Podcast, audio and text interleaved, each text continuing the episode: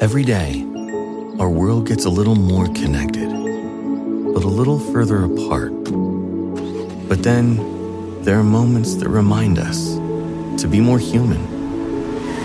Thank you for calling Amica Insurance. Hey, uh, I was just in an accident. Don't worry, we'll get you taken care of. At Amica, we understand that looking out for each other isn't new or groundbreaking. It's human. Amica, empathy is our best policy. At Bet365, we don't do ordinary. We believe that every sport should be epic. Every basket, every game, every point, every play. From the moments that are legendary to the ones that fly under the radar. Whether it's a three pointer at the buzzer to tie the game or a player that goes two for two at the foul line. Whatever the sport, whatever the moment. It's never ordinary at Bet365. 21 plus only. Must be present in Virginia. If you or someone you know has a gambling problem and wants help, call 1 800 Gambler. Terms and conditions apply.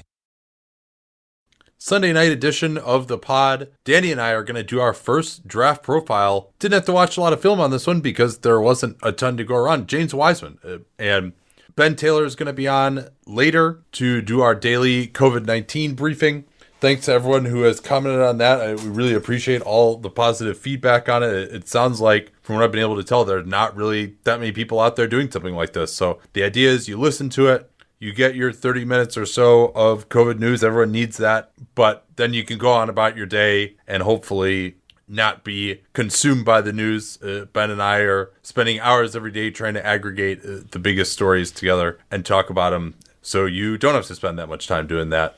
So if you haven't given that a listen yet, hopefully uh, it'll prove useful to you. Danny and I also recorded over the weekend a mailbag, patreon.com slash Duncan LaRue. Also a great way to support us here and get some access to our show notes, access to that monthly mailbag podcast also. So thanks again for listening and for whatever you can to support us uh, during these difficult times. And even if you can't or you uh, have to unsubscribe from Patreon due to your own financial pressures. Uh, we understand that as well, but it's just good to have this community and to get all of your support. We really appreciate it. Okay, Danny, tell us about James Wiseman. Give us the 10,000 foot view here. Wiseman was the most touted member of the 2019 high school class. So the class that, that went in, so that would make him a college freshman this past year. He was the Gatorade Player of the Year. He was ESPN and Rivals number one high school recruit. Ended up going to Memphis. He had a relationship with Penny Hardaway that predated Penny Hardaway being the head coach at Memphis, which ended up becoming part of the eligibility problem with it.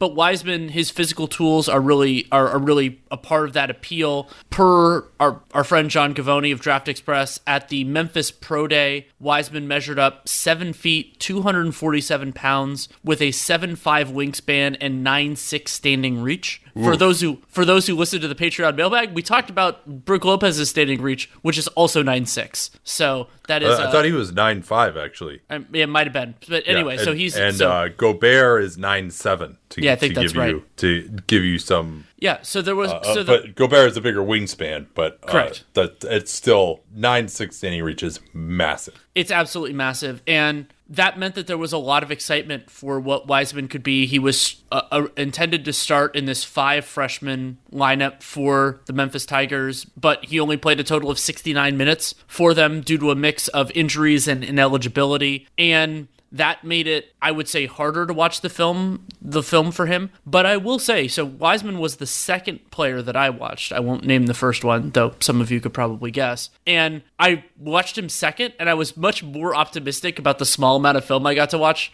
because at least there were some things that i could you know sink my teeth into Yeah, maybe he'll end up being this year's Darius Garland, where everyone else is flawed. There's only a little bit of film on him, and so he ends up rising above them just because we know that it's not as bad as some of the other guys. Uh, yeah that, that didn't Yeah. work out Uh, my feelings on darius garland are, aren't feeling super good right now but yeah, You know. no, that's true. but that doesn't that's not predictive of wiseman in any way Well, so what were you encouraged by then? I, I'm in, intrigued to hear that. a basic point was that he his effort level I thought was pretty good. You know, he's he was even when he was attacking the offensive glass, he was largely trying to get back, and that's a real double that that can be a challenge for big men in the NBA. And remember, he's a highly touted recruit. He only played in three games, but he was still he was still trying. You know, I, in the Oregon game, that was something that stood out to me. His you could he uses his physical tools I think pretty well on the defensive end. I have some misgivings with it on the offensive end, but the combination of like pretty good of like pretty good and in certain ways great physical tools and a reasonable amount of effort. I think there's a lot of feel stuff that he needs to improve on. But he's a 19 year old kid. I think that a lot of that stuff can get better, and so I use I think more of the building blocks. Actually, sorry, he's 18. He'll turn 19 in a couple of days. Um, that the building blocks there are are reasonably good. Yeah, you mentioned how hard he plays. And with these physical tools, more than anything else, that's really the number one question. Because if you have these physical tools and you play hard, you're going to be a solid player in the NBA. And I agree with you. I think he plays reasonably hard. I didn't see many plays where I was just like, okay, this effort is unacceptable. But I also didn't see plays where I was like, "Oh my god, this guy is is playing really hard." Now, reports are that he really struggled with playing hard earlier in his career. So I think he has improved in that area, uh, according to.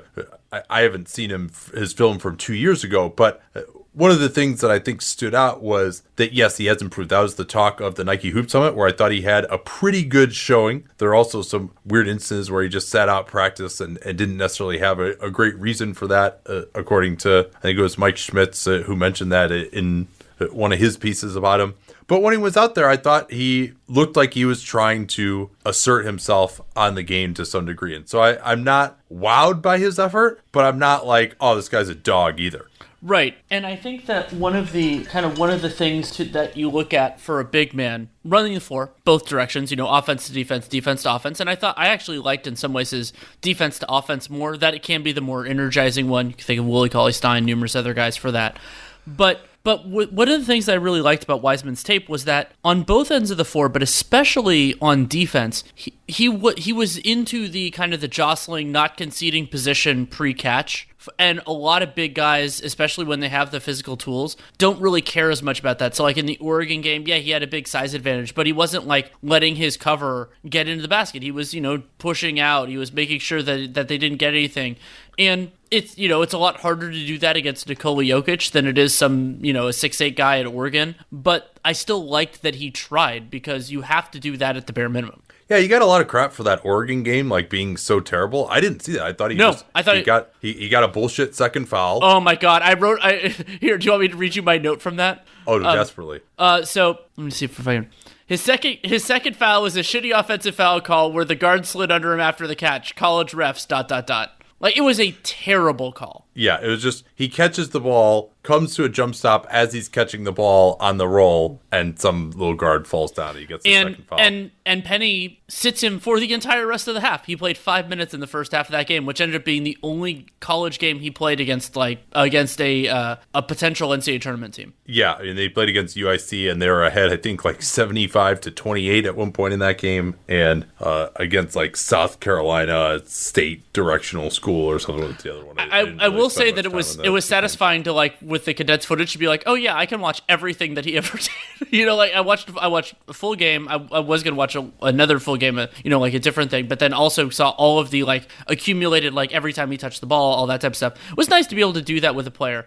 Um, but so I think that leads into some of the stuff. De- all, I, I think defense. You know, he's a center. Defense is more important. Um, when he switched out onto guards, I thought there were some things that I liked, some things that I didn't. He, you know, he he's a little bit like his feet aren't moving as well as you hope. It's not like the short the, the shorter choppy steps that you kind of like there, but he can recover and cover ground. So I think I when I watched the film on I was like, oh, you know, there are things that he could be doing better. His instincts might not be great there, but I didn't see things that were just like fatal flaws. Well, let's let's actually back up for just a second to put into context his defensive work just a, a little bit more on his physical profile. You sure. gave the measurements, but he is fluid for a big uh, of that size. I would Agreed. say. I mean, he's not you know breathtaking speed in transition, but he, he does uh, move it at a good pace. I think I would consider his lateral movement, at least from a natural standpoint, to be above average. As a leaper, I mean, he can get his head up close to him, but he, you know, he is seven foot seven one. Um, seems to be a little more comfortable jumping off at two feet than one foot. I haven't seen him really just go over guys like crazy, especially off at two feet. You know, I consider him a solid athlete with great size, uh, more than a great athlete. Um, the physical analog is Joel Embiid. Very similar measurements to Joel Embiid. He doesn't have the level of feel, the level of fluidity that Embiid did in college. I would say he's maybe a little bit better of a leaper than Embiid was. I, I think he's he's going to be a good alley oop threat, not like an unbelievable alley oop threat, like you know just a crazy corner of the backboard type of guy. But he's got a real nice range. He can power up off of two feet under the basket for a dunk, uh, which especially off the offensive glass, get in for some tip dunks. Uh, a lot of his offensive work was actually on the offensive glass because this this Memphis team didn't, in the one game at least that he was playing against a real competition, didn't do a great job of getting him the ball to go one on one. Um, and strength wise, I mean, the 247 pounds, I think his frame is going to fill out to where he can have above average strength for a center. I mean, he's not going to be, you know, I don't think he's going to be a 280 pound Jusuf Nurkic, Joel Embiid, Steven Adams yeah, type of guy. I mean, I think he could get close to Adam. Now, that level of physicality he's probably not going to have. But right. I, I, mean, I think he can be like a cut 260. I mean, that is especially. Oh, I think that's his, totally possible. I think he gained. Yeah. I, Givony had this. I think he. I can't remember how much weight he gained between like the end of his freshman year and this pro day, but it was it was a bunch.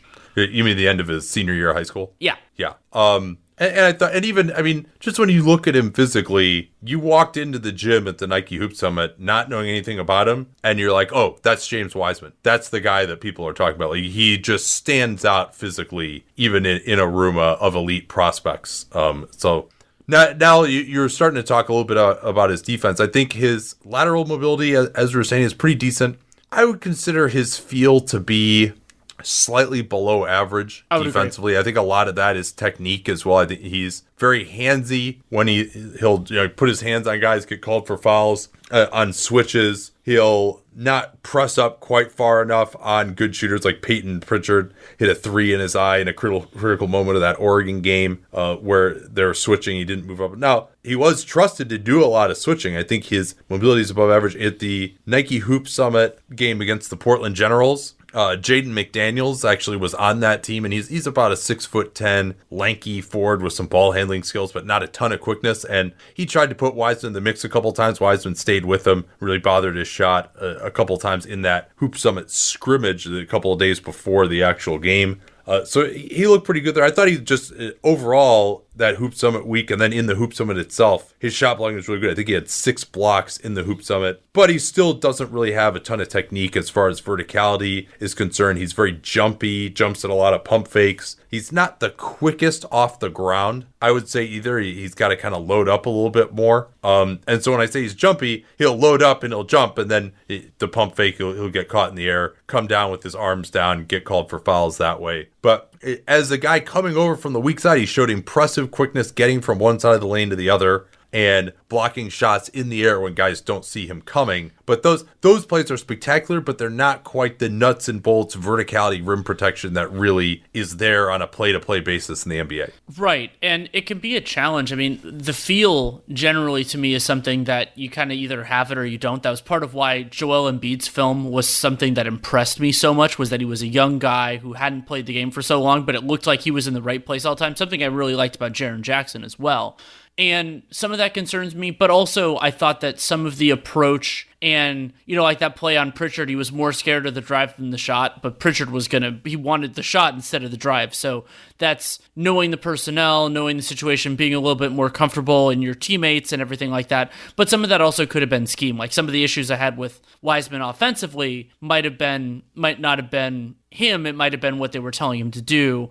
But so I, when I when I watched the film of him defensively, I thought, you know, it's not elite, elite, elite tools, but the, a lot of the things that he did that I didn't like could be coached up not to like an elite level, but to like a very good level. And then the tools were also, of course, what were, were also strong. Yeah, I mean, if you look at his physical tools, he has defensive player of the year type of physical tools, I would say. Yeah, I would say um, he's like kind of a, a because of the lateral quickness difference. He was like a little bit lower than somebody like Anthony Davis to me, but kind of in that next tier. And I mean, that was part Yeah. of why I love Davis's tools so much. Yeah, he's not quite, and he doesn't have the natural timing of someone like Davis. He doesn't have the- help instincts. He, he definitely is a, an evolving player, and can he continue to evolve? That's uh, one of the big questions. He uh, definitely has improved as a shot blocker over time. That's what, what everyone says. Well, I think as a defense, yeah. Go ahead. Sorry. Well, one of my favorite plays that he had was in that was in that Oregon game. I think it was Okoro, and Wiseman went over. to the, the Memphis was playing two bigs at the time, and I think Wiseman was guarding the four. He went over to the big who had the ball, forced the pass, and then got over to his own man, which was Okoro, and was able to stop the shot too. And I was like, okay, that's you know that's not necessarily the type of situation you'll see all the time in the NBA because most teams don't play two guys in the paint, but just to be able to cover that short area and be able to get there before the shot went up was something I really liked. Yeah, and I, I thought the those plays were rare uh, Yes. because the second the multiple efforts were not there. I think he was making the first effort. You know, if you had to compare him to say, you know, a DeAndre Ayton, I would consider uh, who another guy who you could say probably has similar physical tools. I'd actually say Ayton maybe is more advanced as a switch defender than he is, but I think his feel is better. His uh, got a little bit more bounce, I would say, uh, than Ayton uh, more ability to come across, get shots in the air uh, than Ayton does. So I would say that he is beyond where Ayton was defensively. Now, the fact that Ayton had a, a whole college season of experience and James Wiseman missed out on that is not going to be fantastic. I think that it, more than maybe anybody, his type of game uh, for a lot of these bigs, like they really need to play. They need to get experience, especially defensively. Just working out in an empty gym. We'll talk about his offense in a little bit here, but just working out in an empty gym, that's not a great setting for him to really work on the things uh, that he needs to work on, which a, a lot of his feel. Agreed. And I, I one of the things that I've talked with more than anything with NBA players is the adjustment as a big man going from college to the pros. And a lot of times I was talking with three and four year guys like Damian Jones or uh, Festus Ezeli. I think Festus went to wait. You know, those, those type of guys were talking about, man, this is so much different in the NBA. Wiseman's effectively jumping from high school to the NBA. And so that's going well, to be, maybe he didn't have much time to learn any bad habits in college. Though. Yeah, that could be true. And and I mean, that's the saving grace. Yeah, and I mean, so he's going to have to a lot of the stuff in terms of communication and reading and reacting and all that. And so yeah, there could be some some bad habits that he avoided, but it's going to be a big jump. And defensively, it's going to take time. You know, like to get to to do the things that he doesn't do right now, but a good NBA defender does. The, it's going to take hard work, mentally, physically, to get there. But he has the building blocks that if he if he's willing to do that, that he can get there, and that's a really important step for centers. And you and I talk all the time. Like, I mean, centers, even though there's some wonderful offensive ones right now, the most important thing they can do is defend because if you don't have a good defensive center, it's really hard to make it work. A couple other things to add uh, for him defensively. The defensive rebounding. Uh, Schmitz said that his effort there was inconsistent. I thought his defensive rebounding was very good in the Oregon game. I thought he was pursuing, even taking away rebounds from the guys on his team, which I think is a good thing. I mean, he wasn't trying to hog it. A lot of times you just you see the ball, you go after it. And another one of your teammates just happens to be there as a defensive rebounder. You're not necessarily looking around you to see how many of your teammates are there. Uh, I thought he did a decent job boxing out. He's gonna have good tools for that. So I I, I thought he could be a very solid defensive rebounder. I thought overall actually his rebounding was probably the part of the of his game that I liked the most, just Yeah. based on again mostly that Oregon game. The only the only beef I had with his rebounding is he like a few like a lot of young bigs, but like a few who are even in the league. He him being too jumpy on blocks can sometimes hurt his defensive rebounding. Like he'll go Yeah. for a play and then he just won't be in the right spot. Mitchell Robinson runs into this sometimes too. A lot a lot of guys do, but I think he'll get better at that and just realize the shots he can get to and the shots he can't. But it's gonna that that is like the weakest point in his rebounding game. But as you said, it's strong. All right, we'll take a quick break here, and then we're going to talk about his offense uh, and wrap up with our thought of whether he could be worth a top five pick or not. Offensively, mixed bag. I would say. I I- I think I like his upside defensively much more than offensively. We'll talk a little bit about exactly what that is uh, uh, when we get to our final thoughts. But I, I don't think that he's going to be a guy that you're going to run offense through in the NBA. Would you agree with that? wholeheartedly. I think that we, you know, we haven't seen much of his like handoff game or some of the stuff that like Bam Adebayo does. But if you think about the other ways that bigs can get usage, they can shoot threes, they can have a post up game, they can you know offensive rebound. I think offensive rebound he can obviously do, but it, it the there were like I didn't love his feel close to the basket. You know, like, obviously if he can dunk it, that's not a problem. But Yeah. he also like this was a criticism I had of Ayton going back to when he was at Hillcrest that I thought Ayton was too comfortable shooting jump shots and Wiseman he it's it's kind of like that was his instinct certain circumstances he had this really awkward turnaround shot that he threw a couple times it's just like why, like why would you decide to try to do that and the worst one of those the single worst piece of film that I saw in Wiseman from his 3 games in college was this play towards the end of the Oregon game I saw it in the compressed footage and Oh I yeah, I know what the- you're talking about. It was like a minute 17 left. They're Yes. down by seven. Down by and he seven. jacks up a step back jumper and gets blocked by. Oh no, Payton there was Pritchard. there was a worse one than that. So he was Oh, right. really? yeah, well, so he he it was yeah. I think we might be thinking of the same play. It wasn't a block. It was a travel. He went up for the shot Oh yeah, and then yeah. realized like I'm not going to get it off, and then traveled. Just like Well, Pr- Pritchard got a hand out. I mean, Yeah. in the NBA, it would have been called a jump ball. yeah, I guess that's true. But it was it was Yeah. just ter- like the process was terrible. The execution was terrible. All of it was was really bad. and It's like oh god. But the Yeah. what the the positive with his offense is Well, well, let, let me talk about that that whole jump shot thing a little Sure. bit more b- before you we, we change the subject. Definitely some tunnel vision. Yes. and he wasn't, especially in that Oregon game. They're playing zone, they're switching, they're fronting. He did not get a ton of touches, but when he did, I mean, there's still a thought. They always drill into big man's says, All right, you got to be aggressive, and be aggressive to me mean it doesn't necessarily have to mean you shoot the ball every time you touch it, and. When he got it in the mid range, he was trying to attack off the dribble, which he did a little bit at the high school level, but that's high school. I didn't, I, I thought his forays uh, against better competition did not look particularly good. I don't think he's going to be, you know, a face the basket, cross guys up kind of guy. There's not a lot threat. of not a lot of bigs who do that, frankly. Uh, now, you know, if we're talking about, hey, they double team the pick and roll, he catches it at the three point line on the move. Can he do a, a euro step uh, or uh, make a move? Yeah, I think so. I, but his passing feel, I thought, was very limited. When he did get it in the post, he was so excited that he got in the post, he would just go into his move. There was one play where they entered the ball to him. He's basically like facing a guy wide open in front of him for a corner three, and he just goes into his move and does like a tough fadeaway, which I think he actually made. But yeah, it's a lot of uh, the left hand. This got this looping left-handed shot that he kind of releases from behind his head, which uh, makes it difficult to block. But he loves like taking a step back to his right, which I mean that's just not going to be a good shot for him in most situations uh, from two. Um, really likes the turn and base. We didn't really see any of catching the ball 15 feet away from the basket and backing down and either drawing help and making a play or just putting his guy in the goal. You know, the, that level of physicality was missing. He was a little more physical. Tra- and that, I guess that, uh, I'll talk more about the, the rest of that, but his mid range jumper is like solid. And I think, you know, he shows good mobility, like the footwork on that step back. It's not what you want, but I mean, the fact that he can do it, I guess, means something good. Uh, that he might be able to learn some other moves too. But do you think, Danny, with that jump shot, you know, certainly I, th- I think he's uh, not taking great shots, these long twos. That's not what he should be making a living on. He's going to have to get rid of that. But uh, do you think that he can stretch his jump shot out to NBA three? I think it's possible, but not probable. I mean, the the form isn't terrible. I mean, I could imagine him being a, a more you know pop three point shooter, not a you know, and that's really all you would ever ask for. You're not gonna. He's not gonna be like initiating and then just do a pull up. I mean, you're not gonna. That's not gonna be anything. So I don't.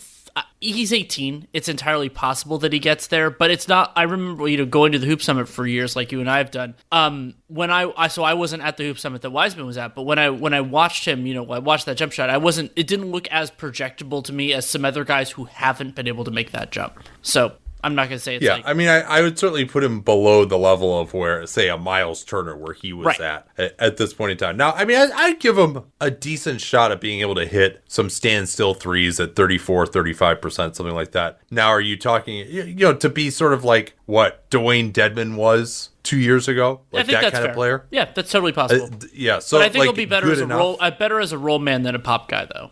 Yeah, I, I think that's right. So, and I mean, he looks relatively comfortable at the free throw line. I mean, the numbers uh, on that just not really sizable enough uh, to know. You Even the the limited AAU numbers uh, that I have in front of me are were about sixty percent, but that that wasn't a ton uh, of games. It was only ten games. Um, I think his physicality was okay, like posting up deep in the lane, getting lobs, uh, trying to get position. You know, I thought that was all right. Um, I did. I am a little worried about his hands, though. I don't think his hands are amazing. They they turn the ball over so many times trying to lob it into him. There's plays where you're like, oh, maybe he can catch this against these smaller guys, and sometimes the passes he- admittedly weren't great. He but- missed an alley oop dunk, and I was just like, "What happened?" Like I could, I couldn't figure out. I couldn't figure out. It seemed like it was within uh, his catch radius, and it's uh, uh, just as someone who like got thrown a lot of alley oops that uh, were outside of my catch radius and were, were bad passes, and people just assumed that I was going to go get him. I, I will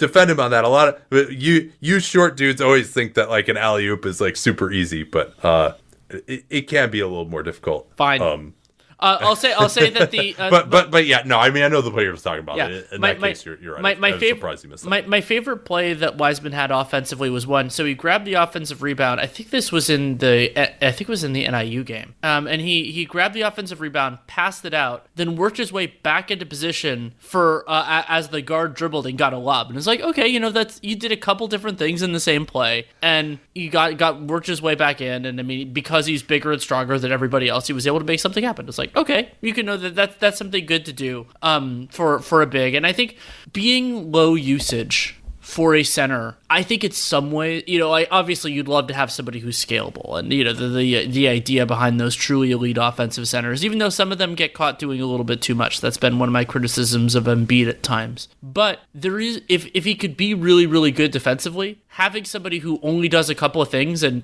eventually works hard enough to do those things pretty well, you know, that's not a problem. There there's successful bigs in the league that have followed that general template. A few other notes uh, on him. I mean, uh, he's got like a little bit of a jump hook, book turnaround jumper, in addition to uh, those face up inside pivots uh, and step backs. It, you know, looked okay, but I, it's you know, I don't think he's going to be a Lamarcus Aldridge style turnaround jump shooter. You know, I, I don't think he's going to have that level of touch. So that's probably not going to be something that's going to work for him. There's a possibility that it, that it could, but I, I'm you're not wowed by him as a shooter. He's more of a developing shooter. But you never know. I mean, there have been players who have developed uh, in that vein, but I, I, more likely than not that he doesn't. His finishing around the rim when it's not a dunk is not unbelievable. He's very left-handed. He will do some stuff with the right every once in a while, but it's more off of one foot when he's kind of more open. When he really needs it, when he's trying to power up around the basket, he won't really go up with the right hand at all. You know, with like that very short range right-handed hook floater off the glass, you know, from inside the lane. You know, he doesn't really seem to have that shot. Um, and, and at the Hoop Summit, I I think he was getting bumped off of his shots when he's trying to power up inside off of rebounds or catching passes when he couldn't go straight up for a dunk. I, I think since he's gotten stronger, we didn't see that as much in the limited film, but he was he was playing against some patsies as well a, a lot of the way. Uh, and, and then again, his hands I think are average. I think he's not like a great hands guy. He's not gonna on the roll. You know, you throw it behind him. He's not gonna catch it and, and lay it in. He's not gonna have those sticky hands if you throw him a kind of a contested pass when he's fronted. Um, uh, and I think he overall there's he's fluid for his size in terms of his movement, but I don't think he's smooth in just like from a basketball skill standpoint to where he's putting multiple moves together. When he's catching on the move, he's prone to a travel every once in a while, that kind of thing. Yeah, I would agree with that. I was very impressed with his offensive rebounding. I mm-hmm. thought that he was trying to rebound out of his area, that he crashed the glass. He got some tip dunks. I, I had a pretty good nose to the offensive glass. I mean, we're not talking Andre Drummond level here, but I think he'll have a above a 10% offensive rebound rate, would be my guess. Yeah, and especially if he can go after the glass. This is where the motor does matter. If you can get on the glass and not sabotage your team's transition defense, then coaches are a lot more comfortable letting you actually do that, even though offensive rebounding is being de emphasized in the modern NBA. Yeah, and then transition running the floor. I think he can be an asset at times. If he is a, on the break, he can move pretty quickly. I mean, he's not just sprinting and beating his man down the floor, but he can get involved there. And he, he had a really nice uh, lefty dunk on a situation where he did straight up just beat his man down the floor. And like those sorts of plays will be, eh, with NBA spacing and passing, could be awesome. His passing, I mentioned, was uh, left something to be desired. There's a few instances from the, like the McDonald's All America game practice where he was able to throw a lob into the post. But uh, what's really missing is the ability to go from scoring mode to passing mode. I think if he's just kind of handling it outside and he's in passing mode, then maybe he can make you know some decent reads. You know, and, and we'll see. We haven't we didn't see much of him in the DHO game. That wasn't what Memphis largely uh, was trying to do. Okay, another quick break here, and then we will finish up uh, with our overall assessment of James Wiseman. So I could see Wiseman as an above average offensive center if it breaks right for him. Would, would you say that's uh, that's how you would see it? It's possible. I mean, I don't think he can reach the elite level, but above average, Yeah. it's possible. How would you compare him offensively to DeAndre Ayton? I liked Ayton's tools a lot more. I thought he had way better touch, way better feel. Um, I liked his jump shot mechanics more. Um, and Ayton played with more assertiveness to me, other than the, the offensive boards. Maybe that was a little bit different. I liked Ayton's building blocks a lot more offensively. I do think Wiseman will get to the line more than Ayton. I Yeah, mean, there's that's- not many who get. Yeah, there's not many who get to the line less than Ayton at, at this point in time. But we haven't seen any ability from Wiseman, and maybe you know he's got the physical tools. Maybe he can get to this, but we've never really seen him just catch the ball and be able to back down into position and just really use his size to overwhelm people in the post. Like that's just not something that has existed for him. I mean that I'm not saying that can't happen, but it is not even something that's begun to happen at all for him. And that's not the end of the world. I, I think he's capable of making a play off a dribble or two in a straight line, and maybe even making like a Euro step finish if it's kind of a set piece sort of play. I think he can be effective on short rolls. He's going to have to learn how to make the reads passing the ball out of that stuff. But you know, I, I think he could be a solid offensive center. Now, there's a lot of those out there, right? Like, there's that that doesn't that doesn't mean top five pick. So my question to you is, does he have the upside defensively to really think of? And when we say top five pick, you know, we're we're not comparing him to other players in this draft. We haven't looked at them yet. Just to what you would normally think of as a top five pick, and also when you consider just what the center position is today, do you see him as having that level of upside defensively? I think there's a chance. I mean, he's 18 and he has that the the physical frame to make a lot of those things happen. But when we look at the best of the best, I don't, you know, like I'm not as confident in it. I think it is a distinct possibility. But where, where I was kind of going with the center position was something I was thinking about really even before I started watching his film, and then even more as I did was thinking about more like the 85th percentile outcome. So like a really positive, but not the like crazy, crazy best scenario. And to me, that's him ending up as one of the like those like clear, like very good centers. So not like the top the top group, like we talked about Embiid and Jokic, and those guys are really special talents. But maybe being kind of more like where Miles Turner and some of those guys are. That's not a bad place to be, obviously. But if we're talking about that as more in the reasonable best case area, then everything below that becomes more run, running run of the mill. I think he can be better offensively than Miles Turner, but he, he may not have the shooting ability. Yeah, it'd be it'd the be a different kind of offense, but and you, Yeah. especially being an offensive rebounder, I, I do think that there are teams that could use that well. I I think I like it's remember because Turner's not fully formed yet either. Like I Sure. think that Turner Turner can grow. I like I like where he is, but yeah, if we're going to talk about it as a conceptual thing, and then defensively, he has really good tools. Um, so yeah, I, I thought about you know thought about like well, how much value does Turner have? Clint Capela. Um, yeah, you brought up Dedmon. You know, like there are a lot of different players, and I, I was thinking about so at first. So at first that made me a little bit down because it's like you know they're, those guys are gettable, you know, and or Jarrett Allen for example, another another guy who I really liked as a as a pro, as a college prospect. The little bit of film I did get to see on him at SC, and Wiseman was more touted and all that stuff, and and, and doing that. But it's like okay, well, so you have that type of player. But then the other part of it is I don't think he has like the sky high upside. But having a player Yeah. on a rookie scale contract and then having match rights on them after that, that's a pretty you know like it, it's it's not the worst thing in the world to have somebody who's a solid starting center at that kind of a framework. So Yeah, and also those kind of players usually start to produce within the first couple of years right, I mean in some, in because some it's cases so much about the physical tools. Right. I mean, it is a. It can be a little bit slower for the defensive guys versus the offensive ones. Uh, or like, Yeah, but- I mean maybe he'll be starting but not finishing games within Right. his first couple of years. right. And so, but but like in an abstract, like in the abstract. So, was one of the guys that I compared him to. You brought up Ayton. I I think I would probably have Wiseman below Ayton because even though I think defense is more important than offense, what I saw with Ayton was somebody who had a lot of really intriguing things, and then you kind of just wondered if he was going to piece it together. And I just liked I liked Ayton's building blocks a little bit more, and it's not like Wiseman has this unbelievable rep of oh he's a grinder he's he's going to be a like if he had that if I had heard that about Wiseman I would have him over Ayton but when the motor kind of questions and all those things are more similar then that toned down now Ayton I had him higher than you did I had and and that was a draft class that was that was divisive in its own ways but you know like it, uh, we don't know where this class is going to turn out so I could see using a, a top five pick on him in the abstract and then we'll see where it goes in this class Yeah, I think Ayton was you know fourth or fifth, something something like that on my board. In I think I had him third. Um. So uh, here are the when we did our center rankings. I don't see him getting into like the top six. Right? I think he could get there. You know, I think he could be you know similar in level, if not in type, to a Bam Adebayo. Uh, because I just I don't see the the absolute crazy standout skill offensively. But so Brooke Lopez, Miles Turner, LaMarcus Aldridge, Domantas Sabonis, Al Horford, Serge Ibaka. Those are my seven through twelve. I could see him when fully formed being in that range. I would expect him to be around that area.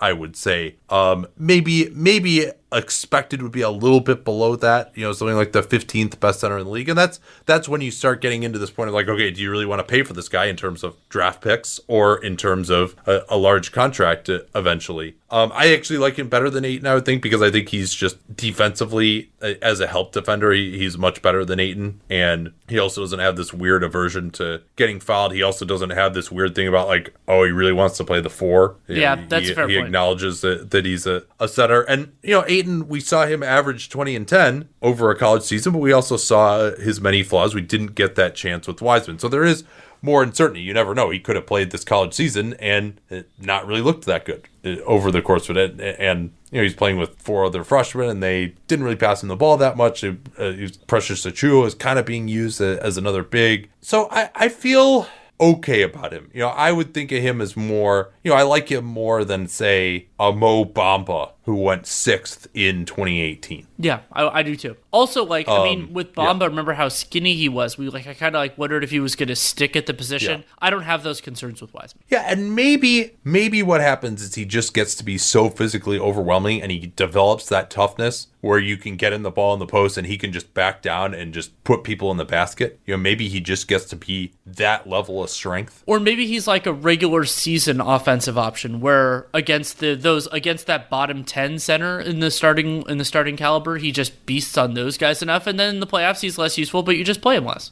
Yeah. Now he just he's not a natural basketball player. I think that that is is clear to me. Uh, And maybe that means that he can develop more uh, as he's playing the game, but more likely it seems to me like he's going to kind of have to be taught stuff. Uh, and he, he won't be a natural when it comes to passing and making reads and catching the ball and just having an idea of where the defense is and whether he should go up for the shot or take a dribble in and dunk it. He just he's he looks a little bit like he's processing things a beat too slow out there sometimes. But uh, I do really like the physical tools a lot. In another era, you'd say he probably should go number one, but just you, you wonder about him as a center.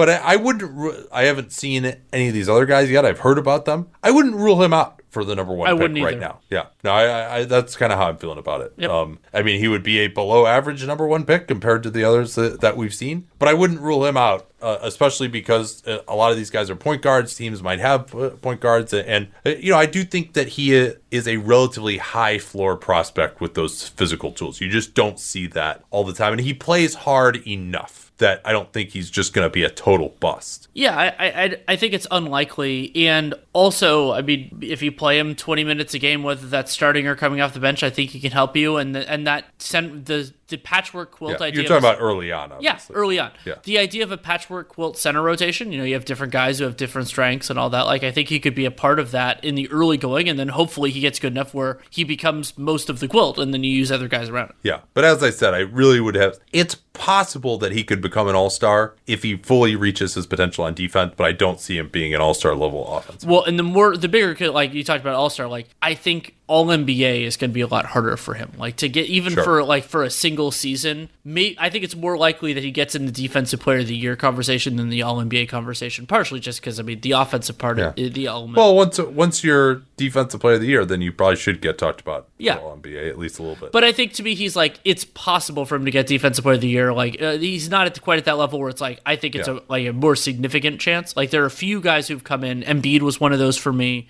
other than the health issues, and Anthony Davis was on those. I would say to an extent, like I was wrong that I thought Willie Cauley Stein had that upside. But Wiseman, like he's he's you know a step below those guys, but not two steps below, which a lot of guys are. yeah, he might be two steps below for me, but it, he has the physical tools to maybe get there, and you know he at least blocks some shots. He at least makes some plays. So uh, all right, we're, we're probably going in circles here. We can wrap up. This is forty minutes uh, on him actually. Um, Almost as long we as he played. Yeah. Um, you anything to talk about before we bring in Ben here? Yeah, I um, if you haven't listened to the podcast I did with Ethan Sherwood Strauss, take a listen to that. That's on RealGM Radio. And also, I have a new piece coming out at the Athletic. It should be out on Monday, might be Tuesday, previewing the 2020 free agent point guards. I wrote a piece on the big men last week. I did the point guards this week. We'll do the wings soon as well, and going through kind of the structure.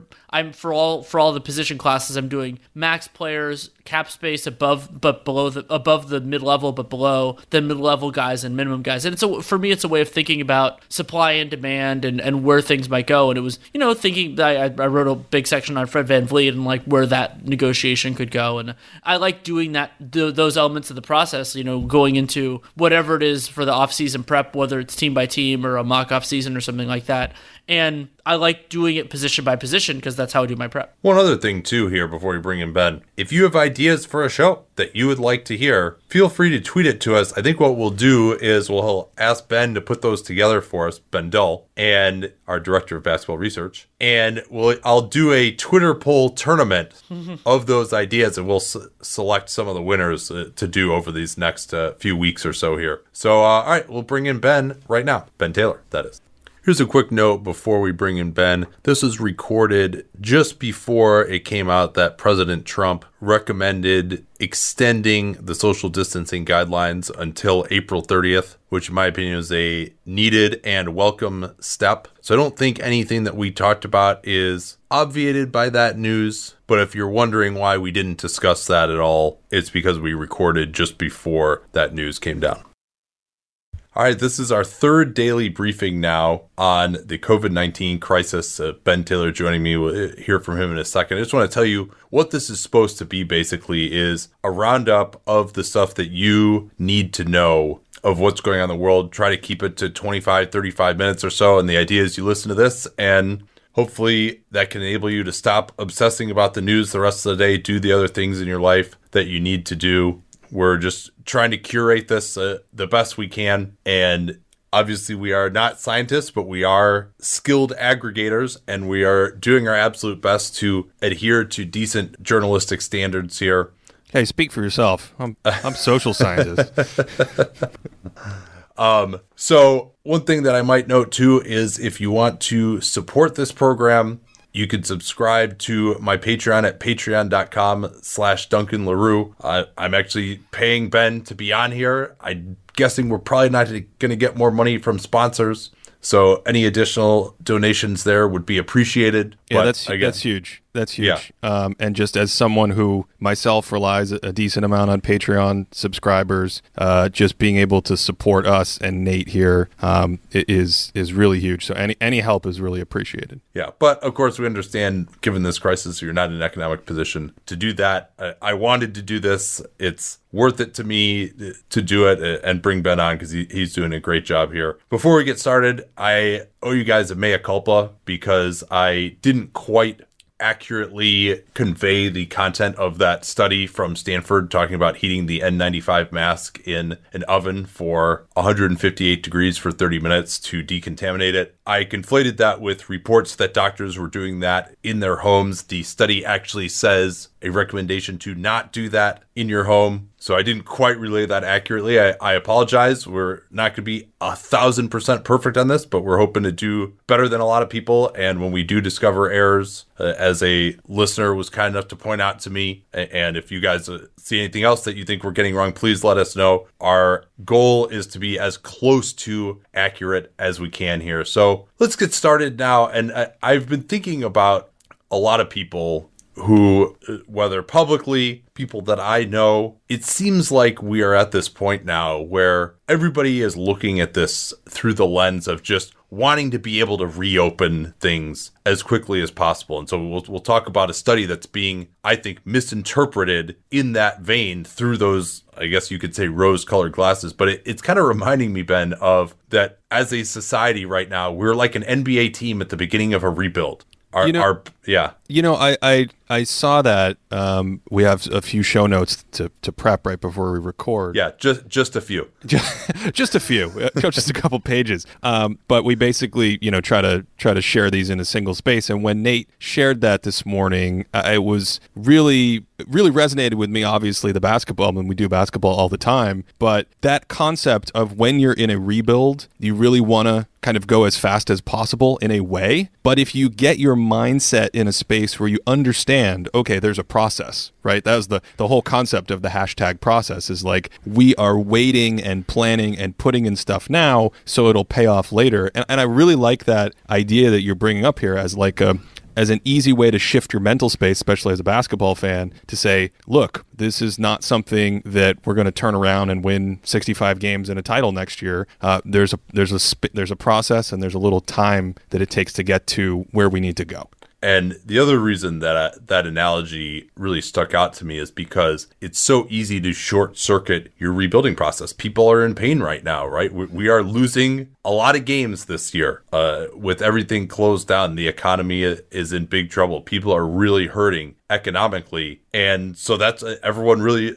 The fans are complaining, right? They they want this to be over fast. They want signs of progress, but the problem is we can't just trade for a 33 year old off injured power forward who makes $25 million a year so that we can win 31 games next year and say that we're making progress. We, we have to go through the process of really making sure that this virus is under control before you reopen things. Because if you reopen things, yeah, you might get a temporary boost. All right, people are happier. You're going back to work, blah, blah. But then the virus is just going to reemerge when we don't have it under control in terms of both testing capacity and the number of actual infections. So we are so far away from getting back to being a perennial playoff team right now. We really just have to acknowledge that that it's going to take continued amounts of pain to really get this thing under control. And you have to really say, hey, we've got enough good players on our team, young players, that this is going to be sustainable. If we go for the quick fix, we're just going to be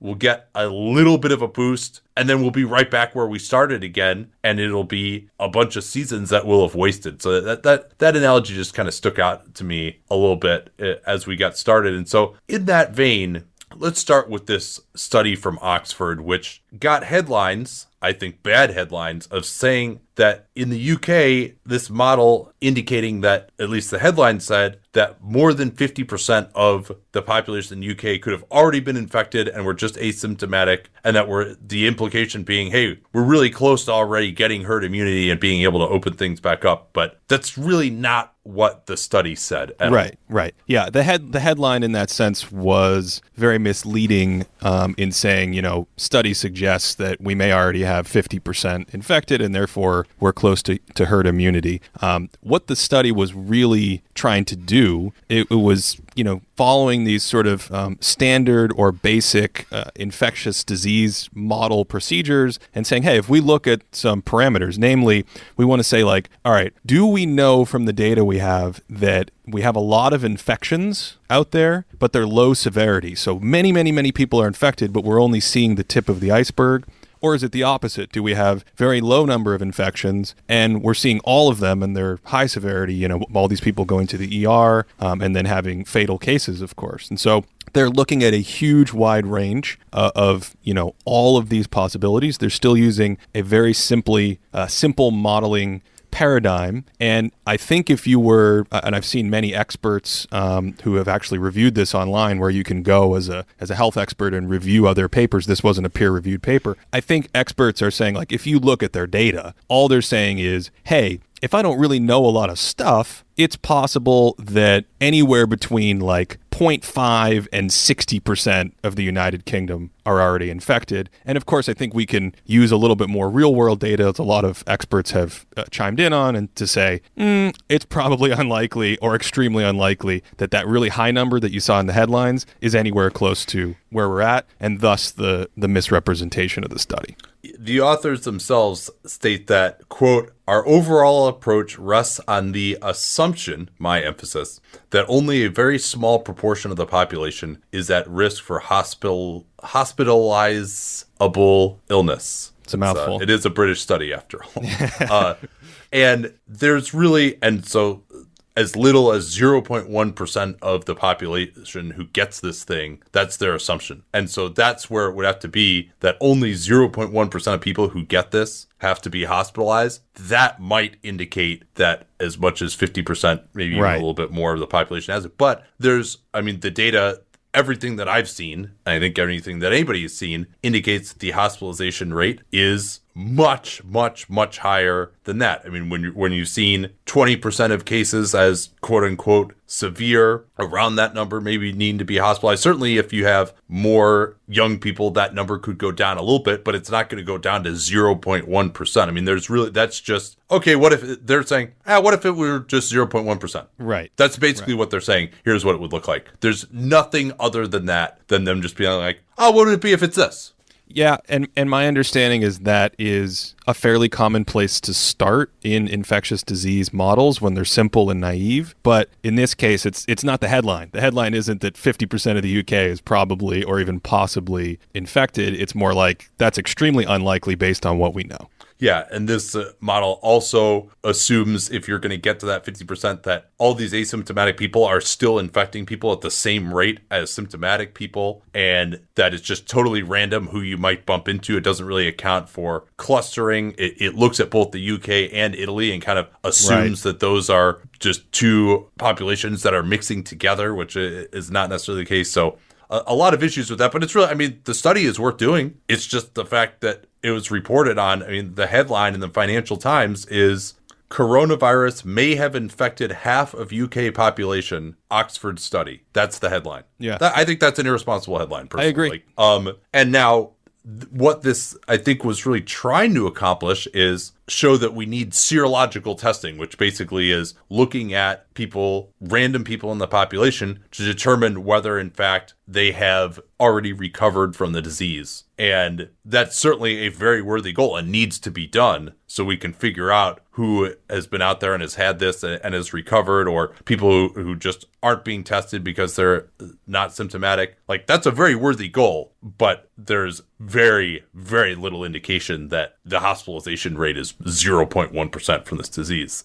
If it were, uh, I don't think anyone would have been this worried about it, Well, frankly. if, if it were, we're about to, everything will just stop in theory. Um, and so I think there are a lot of real world indicators that suggest that is sort of, even as a realm of reasonable possibility, that ship has left the station. Remember, when you do a paper like this, and this one isn't peer reviewed yet, it's just up for what they call preprint, um, you know, it takes some time to do your research pump the paper out, publish it. And so when we're in the middle, uh, we say this, I feel like every episode, when we're in the middle of the thing unfolding in real time, um, not only do things change very rapidly, not only do we learn new stuff rapidly, which is what we're hopefully trying to communicate successfully out to you all, uh, but the the information that you have is also dirty. It's it's uh, you know fuzzy. You're not going to have precise figures coming out of everywhere, uh, and so many people on the ground are doing incredible work to get numbers out and keep track of these things. But even the numbers you see uh, are going to no long, you know, they're not really going to be quote unquote official until you can do stuff like take serological uh, t- data at the end of it to to add to you know these these more official counts. So let's talk about one of the other issues uh, that's been in the news uh, a lot lately, and that is the idea of masks. Now, a lot of this is theoretical because, uh, hey, guess what? We don't really have many of those Yeah. right now. and, and obviously, healthcare workers who are coming in contact with so many coronavirus patients, it needs to be prioritized for them. But what is the recent data saying about whether masks in the general population can be helpful in preventing transmission of the disease? So there's a lot of evidence apparently that masks are effective even if they're not foolproof. And before I get to that, I think the issue here is worth sort of unpacking briefly in terms of the headlines and the controversy. So uh, from from my vantage point, uh, something uh, like maybe a month ago um, kind of started this where uh, the Surgeon General and a lot of other health authorities were saying things like there's a tweet that's put out um, saying stop buying masks. They're not effective in preventing general public from catching coronavirus. But if healthcare providers can't get them to care for sick patients, it puts them and our communities at risk. Now, Nate, I don't know about you, but I think a lot of people interpreted that as saying masks are ineffective, full stop. I mean, it seems to me like it's just uh, this is ultimately paternalism, right? In, in two ways. I mean, one is, and maybe we need needed that paternalism, and we still need it because we still don't have enough masks, and people are finding these caches of masks all the time and donating them. I think hopefully we're kind of getting that as a society. We we've moved beyond the mask hoarding stage of things now. But paternalism in the sense that number one, they don't want people hoarding them for themselves. They want them to go to healthcare workers. So if you say that they're not that effective, that's one way to do that. I never particularly understood why it would help healthcare workers not get infected, but it wouldn't help the general Well- population, at least some. Well, right, and I think that's the issue here. I think the the good faith reading of this message is that they're saying quite factually if the public were to take the masks as resources, that would still not prevent spread. There aren't enough masks. Um, there aren't enough high quality masks. Uh, Yeah. The average citizen doesn't know how to wear a mask properly, et cetera, et cetera, et cetera. Yeah, I, I think I think that's a big part of it too. It's just Right. the, the the second part of the paternalism is oh people are gonna be like oh I got a mask I can just go live my normal life and do whatever the hell I want now. Right. I think And- that that's the second part of it that they're worried about. Right. And so this message was uh, dictated early on. Um, and I think it's created a lot of confusion. And I think it's,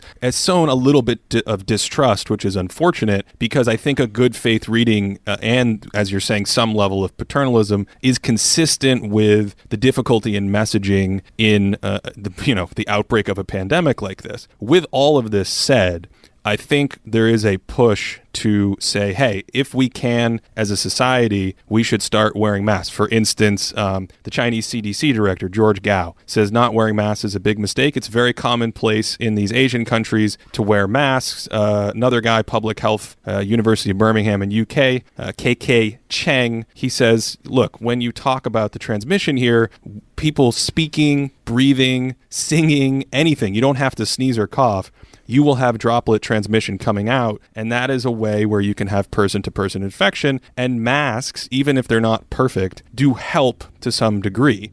But I, I like this guy, this guy KK Cheng. Anything that prevents people from uh, from singing in public, I, I'm all for. yes, I'm not. I'm not sure. Like maybe that's a very Birmingham, uh, UK thing to sing a lot in public near your friend. Uh, but that is that is part of the quote. And uh, you know, the idea here is that we still want to prioritize for healthcare workers. Healthcare workers, we'll talk about this more a little bit as we go through the news in some of these places, but they are already rationing supplies. They are limited on supplies, and these things do help. N95 respirators help more, and just these basic surgical masks help, but they're not foolproof, but they do help a little bit. How much? Um, let's quickly reference just some of the studies. There's a 2012 study that looks at the effectiveness of masks. By the way, many of you have asked about um, the sources that we present. We will try. We're, this is all still happening very fast for us. We'll try to figure out a way to get some of these sources out, even if it's just me tweeting them afterwards. But this particular study uh, looked at a number of different ways and distances to spray droplets into masks, and they looked at not only N95 respirators, but they looked at things like surgical masks or just standard face masks. And they did find, especially depending on how you're wearing it or what the conditions are, you can have really good protection. So, Nate, to your point, it is a good idea, and that's why healthcare workers want them.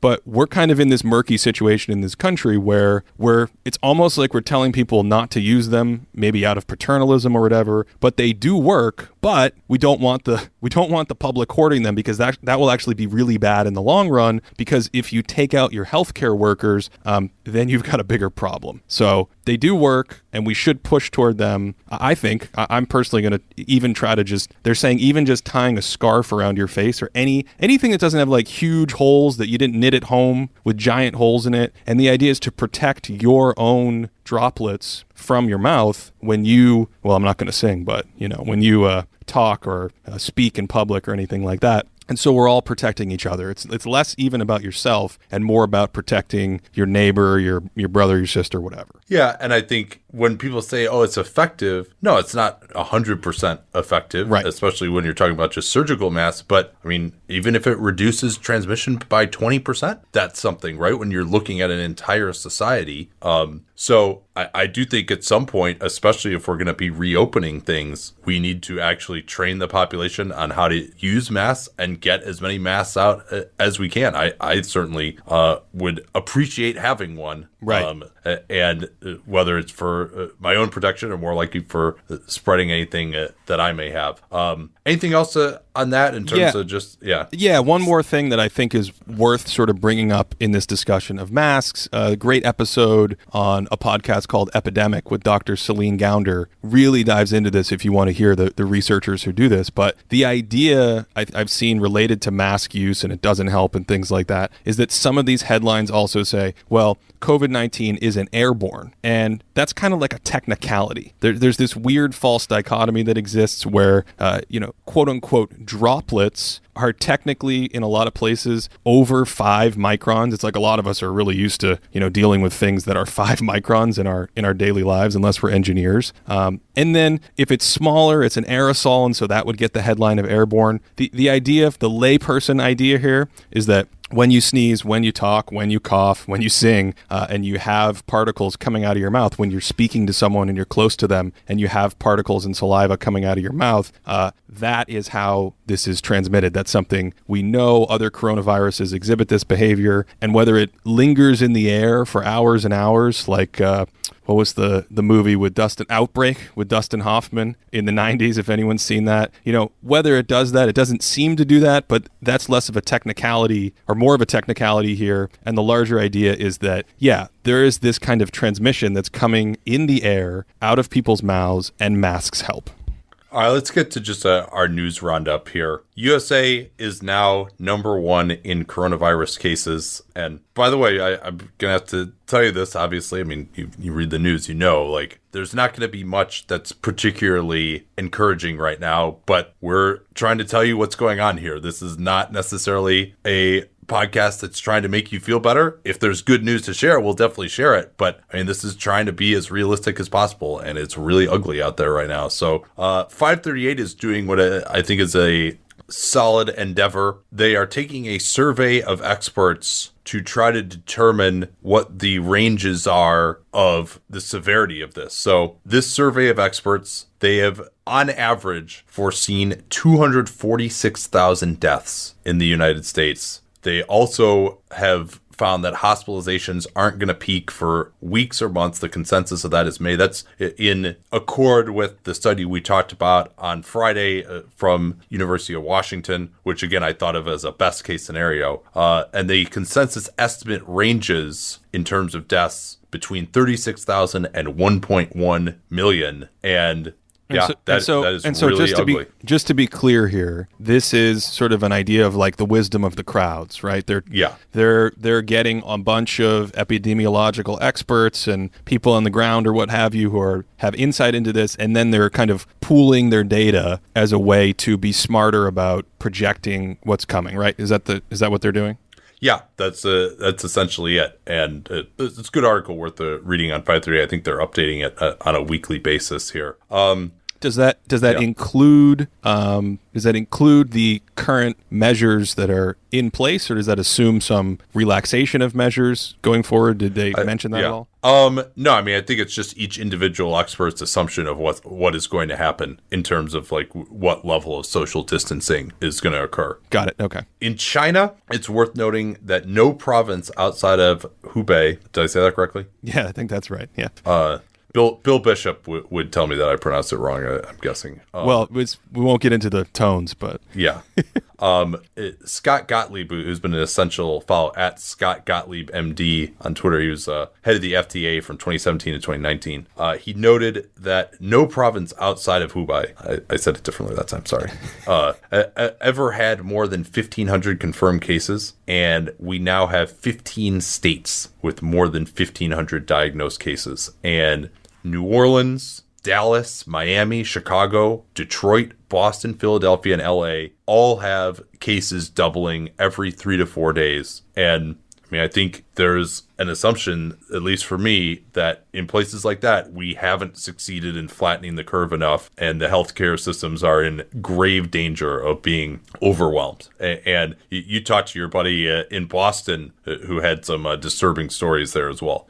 Yeah, I, I finally was able to get in touch with uh, an ER worker friend of mine who who finished her shift. You know, they go on these long shifts, and now she's got a, a few days off. Um, and basically, what she told me is they are already, and they haven't really been overwhelmed yet in Boston. They haven't been hit with a huge tsunami or a huge wave. They have a lot of COVID patients showing up. Um, they are treating them. They are trying to put them in different places and isolate them. But one, they're rationing their personal protective equipment. You hear that PPE. So these are already taking place at huge levels. They're given one mask. They're told to wear it all day. Um, I do think there is a way in the hospital that they try to clean it at the end of a shift, but um, there's a limitation on face shields and things like that. And what really struck me, just to kind of put some qualitative texture on this for for people listening, is when someone comes into the hospital right now, if they present with another reason to come to the hospital, for instance, an automobile accident, they're treated like life is normal. And so what that means is they were they're sent to a place in the hospital where the staff isn't wearing PPE. And the reason for that is it's already being rationed to the COVID 19 areas only. And so a lot of people are coming in with some other symptom or some other issue. I was in an automobile accident or whatever. And then a day or two later, I'm, you know, I have a cough and I'm wheezing. And it turns out they've been COVID positive and they've been in a part of the hospital that in theory should be isolated. But no, it's not isolated. There's no negative pressure rooms. There's a limitation on negative pressure rooms already. And so, um, this is in a place where a huge wave hasn't occurred. The takeaway that we just keep hearing from the news and everywhere else is that they are very short on supplies already. And, you know, we are going to need a huge, huge effort nationally and internationally to continue to support the doctors on the front line when it comes to things like masks, uh, shields, just any kind of personal protective equipment that we can give them uh, moving forward. Yeah, and in New York, uh, Bill de Blasio warned that New York has a one week supply uh, of medical supplies, other than ventilators, which uh, they're going to have. Uh, those are going to run out even sooner.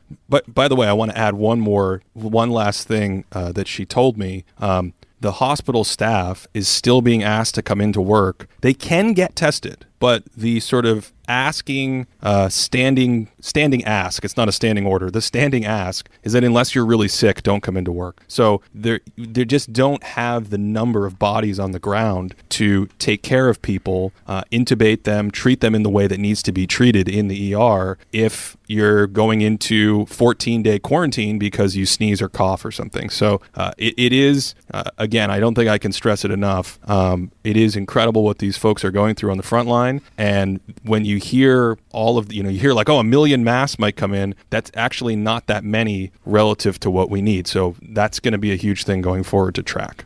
Yeah, I mean, a, a good touchstone for that is that our National Strategic Reserve N95 mass was supposed to be 95 million mass, and it got depleted in 2009 down to 12 million and was never restored. But that gives you an idea of like our national reserve was 95 million, how many masks really uh, are needed, and, and being able to reuse them and re-sterilize them, maybe that's going to help. Uh, but we are way behind. I mean, we need billions of masks. Yep. Um, just to Yeah. just to hit on a couple other cities domestically, you mentioned all these hotspots. Um, New York City is still exhibiting this sort of doubling of deaths every two days in the data. Um, these are you know these are really bad signs. Is this is the kind of thing you want to avoid when you flatten the curve. You want to move from doubling every day or two to every three or four days to a week. Just that exponential growth when you can flatten it out. Um, that's when your healthcare system is going to be able to have someone come in and say, "Hey, you need a ventilator. You need some kind of treatment that we can help you and save your life." We can still do that. Um, New York City's still that troubling rate of you know every every two days or so, and then places like Louisiana. I think I ran some numbers. Um, right before yeah i did right before we started so updated through you know the morning of the 29th they, they look like they're doubling about every three days uh, have a lot of growth in new orleans. So detroit New- louisiana new york city these places los angeles coming online in terms of the same kind of concerns. Um, these are the places to keep an eye on right now in terms of like what's going to happen with this curve? When does it peak? When does it flatten out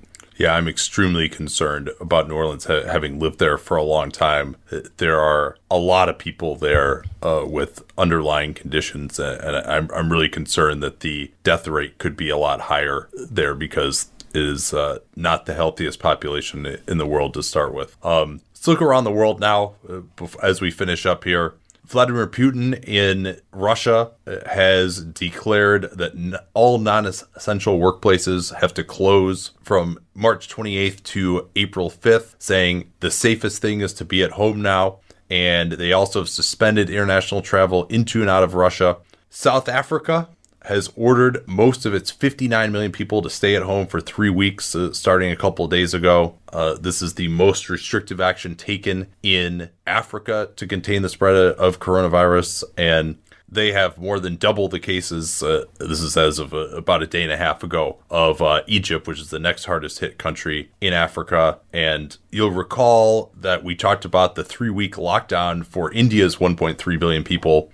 There are reports there that migrant workers are stuck with no way to get home. They're trying to just walk home hundreds of kilometers. And uh, interviews with many of them have indicated that they are a lot more worried about dying due to lack of food and water on these journeys than from the coronavirus. And I think that is something that we would be well served here to re- remember that if you want to talk about this idea of well okay we're hurting the economy so much here like we have to open up we can't deal with this no like what these migrants are going through that's the point at which you start to wonder okay is it worth it or not like if people are actually going to start dying because they don't have the economic means as a result of a of a lockdown, that's when you can start having this cure is worse than the disease discussion. I mean, for most people, yes, there's a lot of economic pain. We might even uh, go into a long recession, but the reality is that most people here are going to at least have enough food. I mean, I know there's some people uh, in the U.S. that that's not going to be the case for, but most of us are okay. Yeah, we we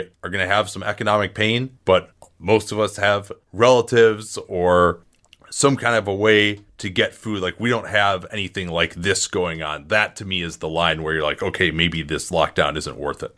Yeah, and it's a it's a larger conversation that maybe we could table um, for another time. But that it, that is very much the point where you say, look, if your if your goal is to save lives, and it certainly would be my goal, I would imagine it would be a lot of listeners. Like that would where that be where you start. You say, how can we save lives? These early measures we're seeing, as long as people, you don't eat your money. So as long as you're eating food, you have shelter, um, you have things that can keep you alive, and sus- it has has that sustainability. Um, then you can make sacrifices elsewhere elsewhere, even if they're extreme economic sacrifices. But to your point, Nate, exactly. If your goal is to save lives and you put in a measure, I mean, I think the analogy would be in the States, if you put in a measure where all of a sudden all our electricity shut off and there was no more food in the supermarkets, then that would be probably doing way more harm uh, than the virus ever could. Even though even though the harm of the virus is extremely severe. So yeah, it's a larger conversation for another time. But I think um, really unfortunate to hear that kind of thing. And and this is what you worry about in places where they don't have the kind of resources or technology uh, that we have, or a lot of us listening have